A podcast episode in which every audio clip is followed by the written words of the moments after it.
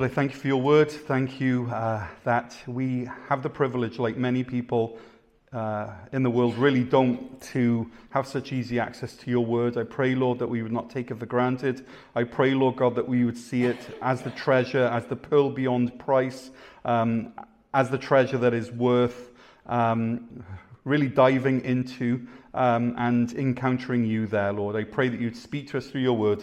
In Jesus' name, amen. Amen.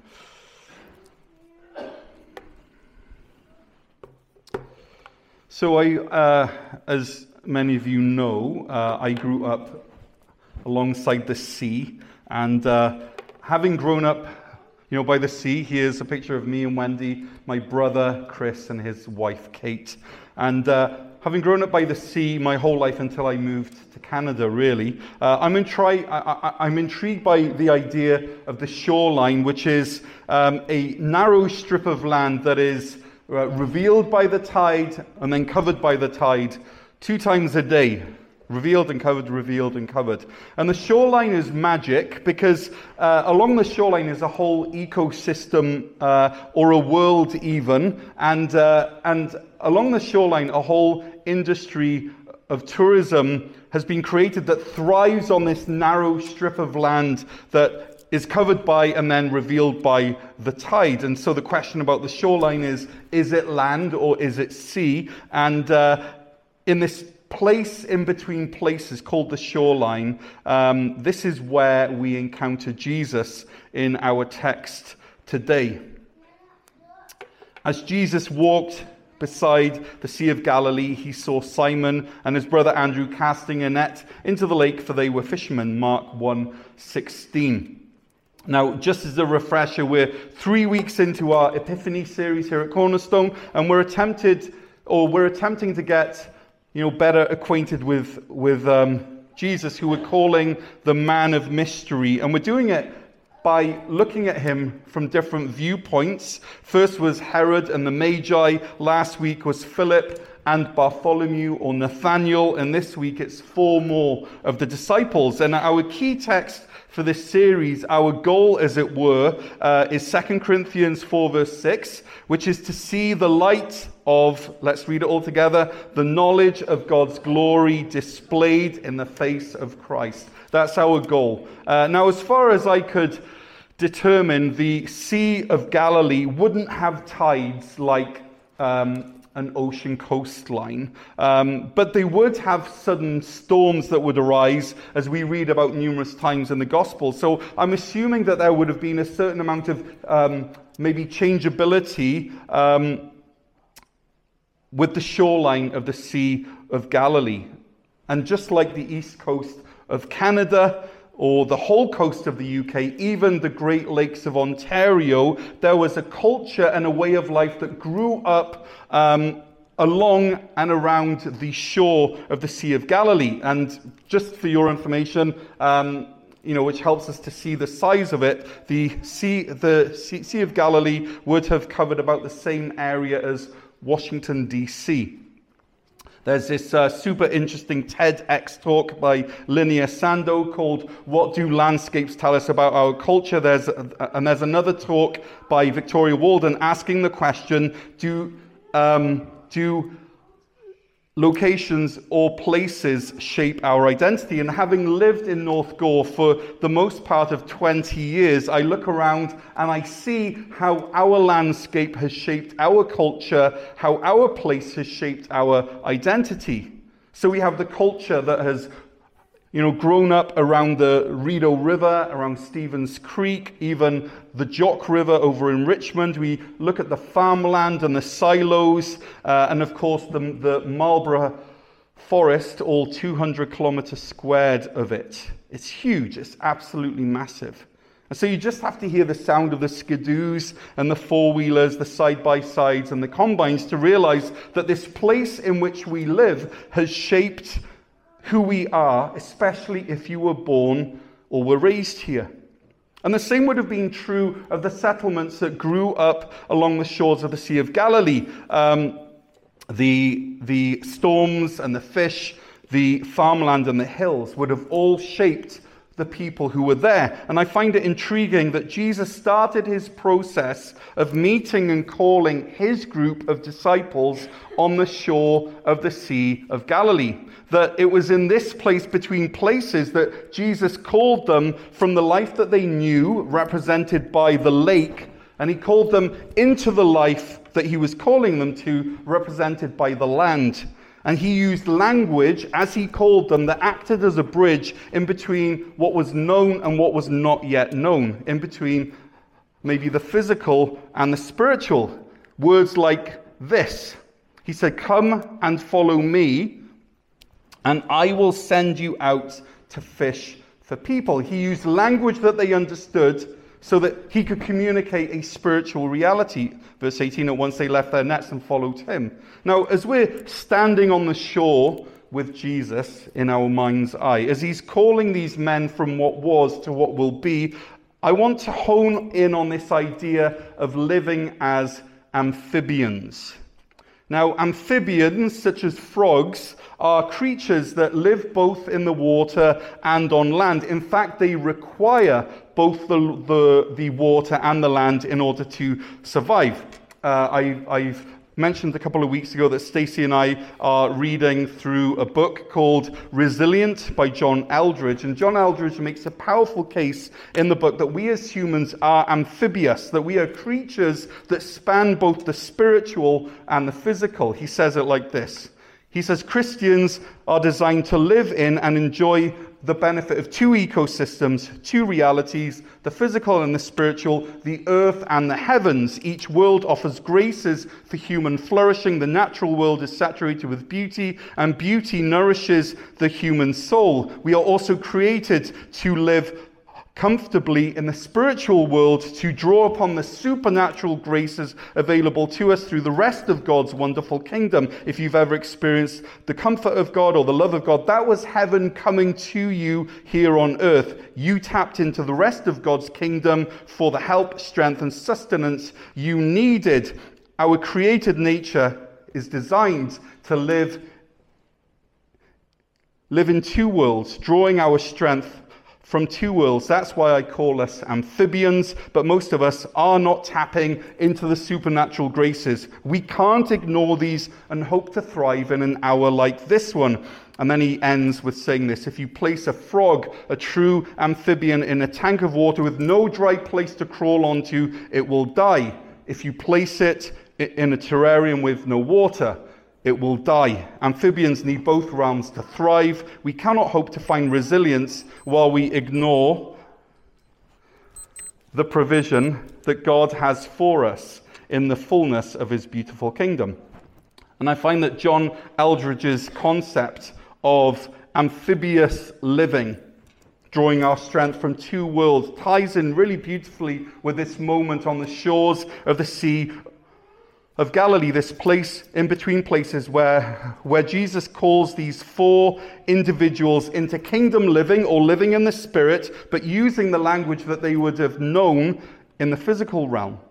You, you were fishermen, now fish for people. You were p- living purely in the physical world, which is a good place. Now start living in the spiritual world too. You need both because you are an amphibian. And these conversations, both with Simon and Andrew, who were mending nets, and moments later with James and John, who were fishing, take place on the shoreline in this place in between places. And the beautiful thing is that we see both sets of brothers leave and follow Jesus. And this allows him, this allows Jesus to lead them into this amphibious living that spans both the spiritual world and the physical world. They don't stop being fishermen. It's just that now they are fishing for Jesus. And I think it's this sweet spot of the kingdom of heaven um, that Jesus brings heaven to earth by meeting us in our physical reality. where so much of our life takes place our school runs, our meal prep, our fixed mortgages, our skill sets. He meets us there and he invites us into the tension of, of the shoreline to straddle both the physical and the spiritual, to live our true identities as people of two worlds. And this leads to a tension of sorts. And the phrase that we use to explain you know, the tension of the call of Jesus is known as the good news of the kingdom of heaven. The good news of the kingdom of heaven. This is the tension where we live. You see, the gospel is the, is the news that heaven and earth met in the person of Jesus, and that through Jesus' death and resurrection, he invites us to meet him there. And so the gospel, or the good news, happens, it takes place when we allow heaven to invade earth, when the spiritual and the physical meet. This is the theme right through the New Testament. Heaven and earth, uh, f- f- first of all, as we see here, met in the incarnation of Jesus Christ. And then heaven and earth met more as Jesus walked around the Middle East, saying, saying repeatedly that the kingdom of heaven was in their midst. It was near, it was at hand, it was right there. So Jesus, he understood what was happening. We then saw, you know, the message of the good news or the gospel um, reach a crescendo as heaven met earth in the body of Jesus, hanging on the cross, suspended between heaven and earth. And then the power came later as heaven came to earth in the person of the Holy Spirit at Pentecost. So, the whole of the message of the Gospels is of heaven coming to earth, earth, of heaven and earth meeting. And this shoreline is a perfect metaphor of this reality the lake that represents what is, or the physical and the, and the interior, or the hinterland representing what Jesus is calling them to, or the spiritual. And so we are stood on this metaphorical shoreline with, with Jesus. And as we stand there, I want us to take a brief look at three truths about the good news or the gospel. And I hope this encourages us as we live in the overlap in between what is and what is to come, in between what is physical and what is spiritual, what is visible and what is invisible. So, the first truth of the shoreline is this that the bad news cannot stop the good news. I've just explained what the good news is that heaven and earth meet. And the, and the first truth is that the bad news cannot stop the good news. And so we back up in our passage to uh, verse 14 and 15 of Mark 1. After John was put in prison, Jesus went into Galilee proclaiming the good news of God. The time has come, he said, the kingdom of God has come near. Repent and believe the good news. Now, we've already heard that Jesus called the four disciples, but what you might not realize is the context, which is this that Jesus' cousin, Jesus' flesh and blood, was put into prison, after which Jesus went into Galilee. He proclaimed yeah, the gospel and the good news. And it's in this context that he met Simon and Andrew and then James and John. So, in anyone's books, John's imprisonment and later death is really bad news. It is bad news of the worst kind. It is bad news that would stop, if it happened to you and someone you love, it would stop you in your tracks. And yet it does not stop the spread of the good news. Now, we're not told what was going on in Jesus' mind at this moment, but the way verse 14 is set up seems to indicate that there is a connection in between John being put in prison and Jesus starting to proclaim the good news. It's almost as if John's imprisonment acted as some sort of a catalyst or an impetus to the start of Jesus' public ministry. Try to wrap your head around that. It seems like the bad news actually started the good news. And this makes me wonder about those moments in our life when the bad news of life spurs people on to share the good news of Jesus. Because surely it's when the news is the worst that people need to hear the news that is the best. You know, for example, my brother in law, he committed suicide right before our family joined the mission field.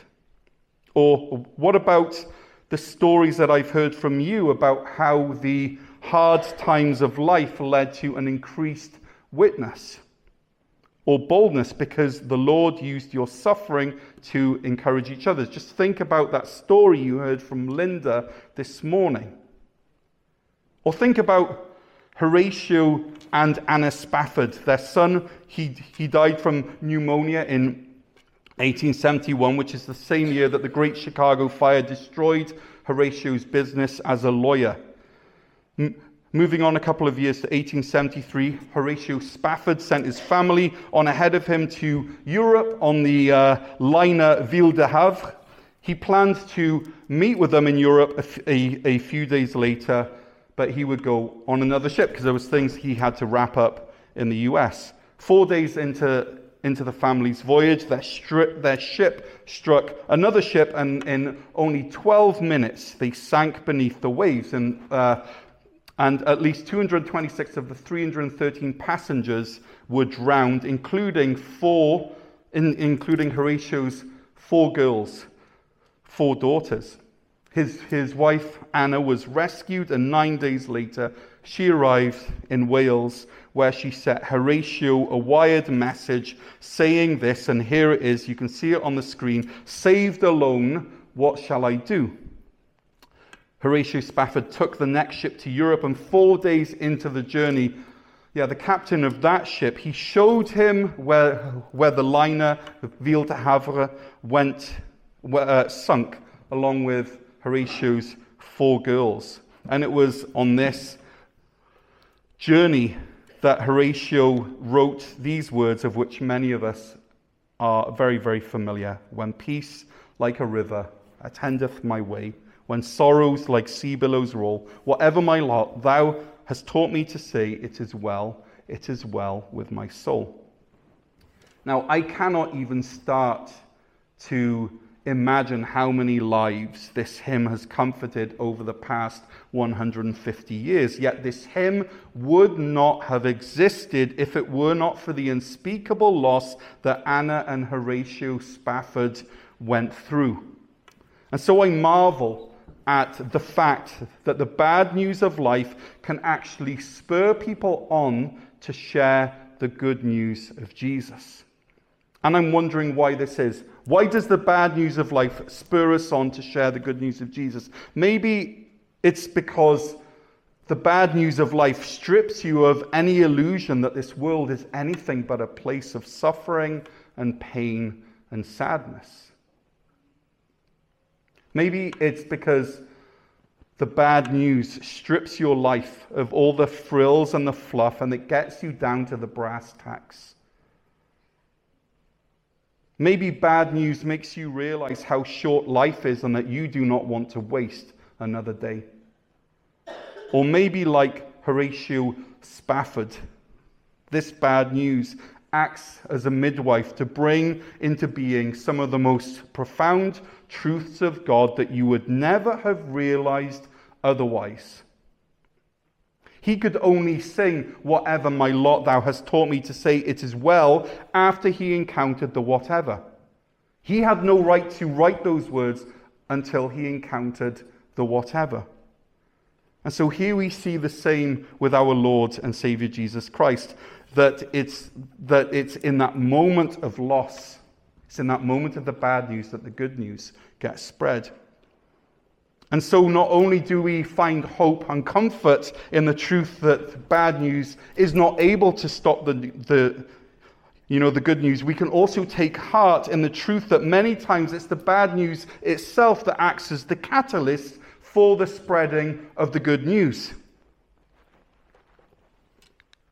After John was put in prison, Jesus went into Galilee proclaiming the good news of God. The time has come, he said, the kingdom of God has come near. Repent and believe the good news. In essence, uh, Jesus takes what Satan intended to bring us down and ruin us, and he reverse engineers it so that he can bring us on. He meets us on the shoreline of ourselves, of our lives, and he says, Live for a purpose, beyond yourself. Now, there are two other points that I wanted to bring home today, but um, I knew as I was writing this that I was running out of time. And so I'll introduce you to at least one of them here, and then you can look into it uh, at your own leisure later. So the first point was this that the bad news cannot stop the good news. The second point is this is that global news cannot stop the good news. And here I just want to focus on four words, also in verse 14 the time has come. The time has come. The time had come. You see, from the perspectives of the Jews at that time, things weren't great. They were under Roman occupation with the client king Herod ruling over them. Things weren't great at all. And yet, when you take a step back uh, and, and, and you trust in a God who has plans that you do not even know about, you can maybe start to see things from a different viewpoint. You know, in the average Jew's life, with the Romans there, life was over. But in Jesus' mind, the time had come. Because for the first time in human history, the world stage was set for the spreading of the gospel.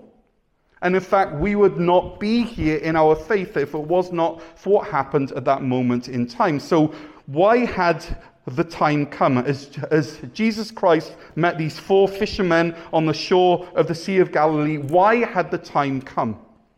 Well, let me put forward two reasons why, and these thoughts aren't original with me. A lot has been written about them. First of all, was the Pax Romana, which means the peace of Rome.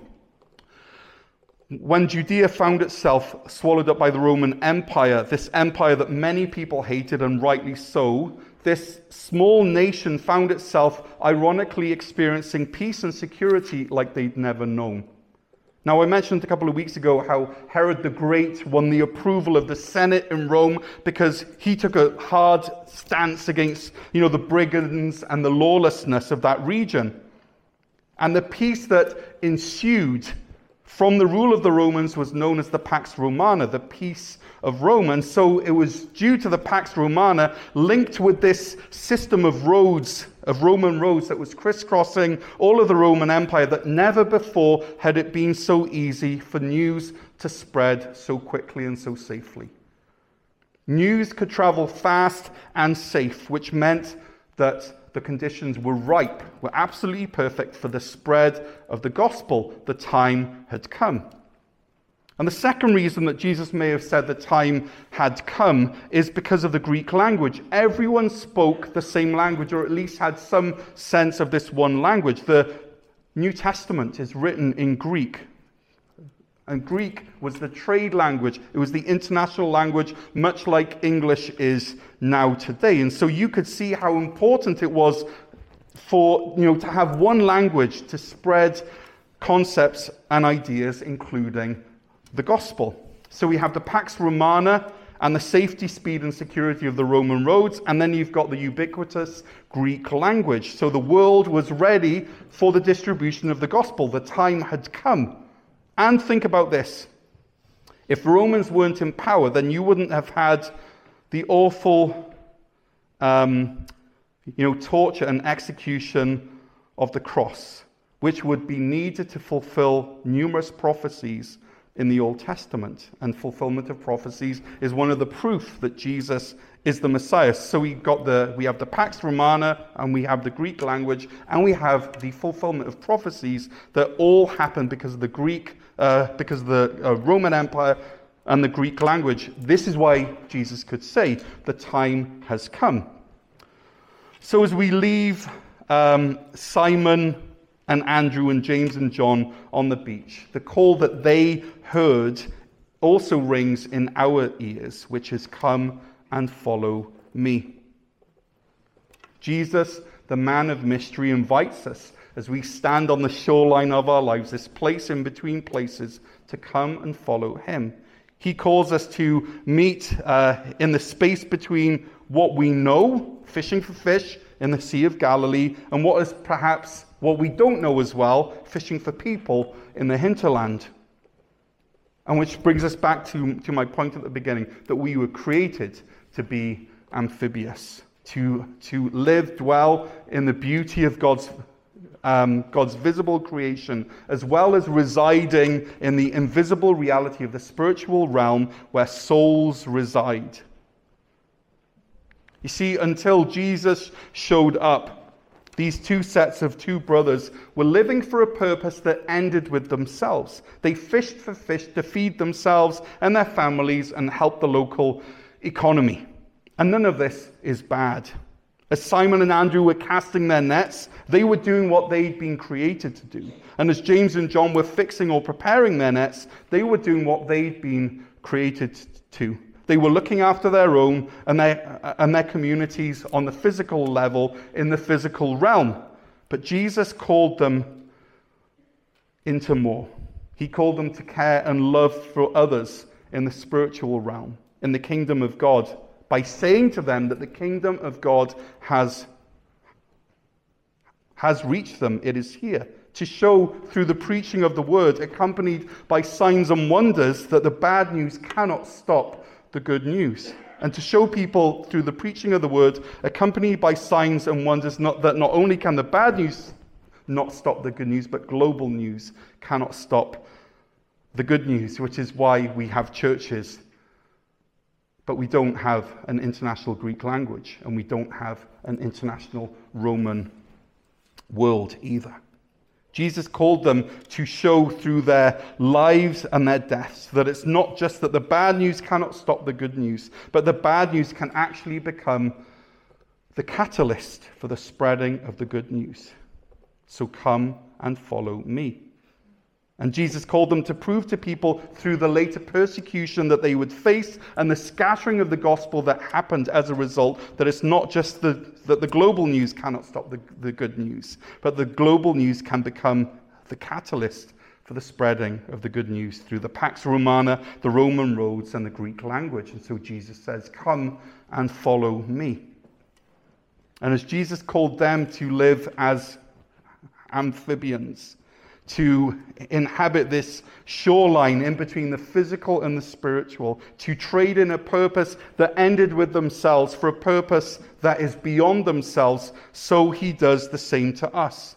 This, this, this man of mystery who showed up on the shore of Galilee, who says to a fisherman, Come follow me, knowing full well that he's going to completely upend that person's life, is the same Jesus who comes to us and says, Come and follow me. What would have happened if Simon Peter had said no? Simon Peter, who was then the rock upon which the church had been built. What would have happened if Andrew had said no, if James and John had said no? Imagine if they'd said no to living in their identity as amphibians spanning the physical and the spiritual, the, the kingdom of heaven and the kingdom of earth. Imagine what would have happened. Where would we be? And yet they said yes. And so I'd like us to uh, close this sermon as we maybe you, you, can close your eyes, and I'd like to read a poem to you by um, a UK poet and writer called Adrian Plass. And this will uh, end our message, and then we'll close with a worship song. But here we go. Listen to this, and if it helps you to focus, then you can close your eyes. Those of us who have mapped out the the geography of ourselves, know what a dispiriting exercise this can be. We, we start off okay, marching boldly toward the edge of our talent or our goodwill or our patience or our generosity, and then suddenly we are brought up short by a precipice, usually at the point where we were just beginning to believe that the firm ground would go on forever setting off in a different direction, we find that exactly the same thing happens. In fact, it happens again and again and again until we learn that there is a shape and a limit to what we are. For some, this is a welcome piece of learning. Settle down and get on with it, they would say. But for others, those with the blood of explorers in their veins, it is a kind of prison, a kind of island. We, we, we look for enough compassion to truly care about the world, and we find a pathetic, limited ability to place our arms around the suffering of others. We search for the strength of will to set ourselves and those we hate free from the chains of resentment and bitterness, only to find weakness and a cherishing of hurts. We, we hunt within our hearts for the courage to fight when everything within us wants to lie down, and for the obedience to wait quietly while we're full of anger, but we discover instead a self indulgence that will have what it is greedy for. We stand on the shore of our own lives. We're calling out to God that we can go nowhere unless He provides a way.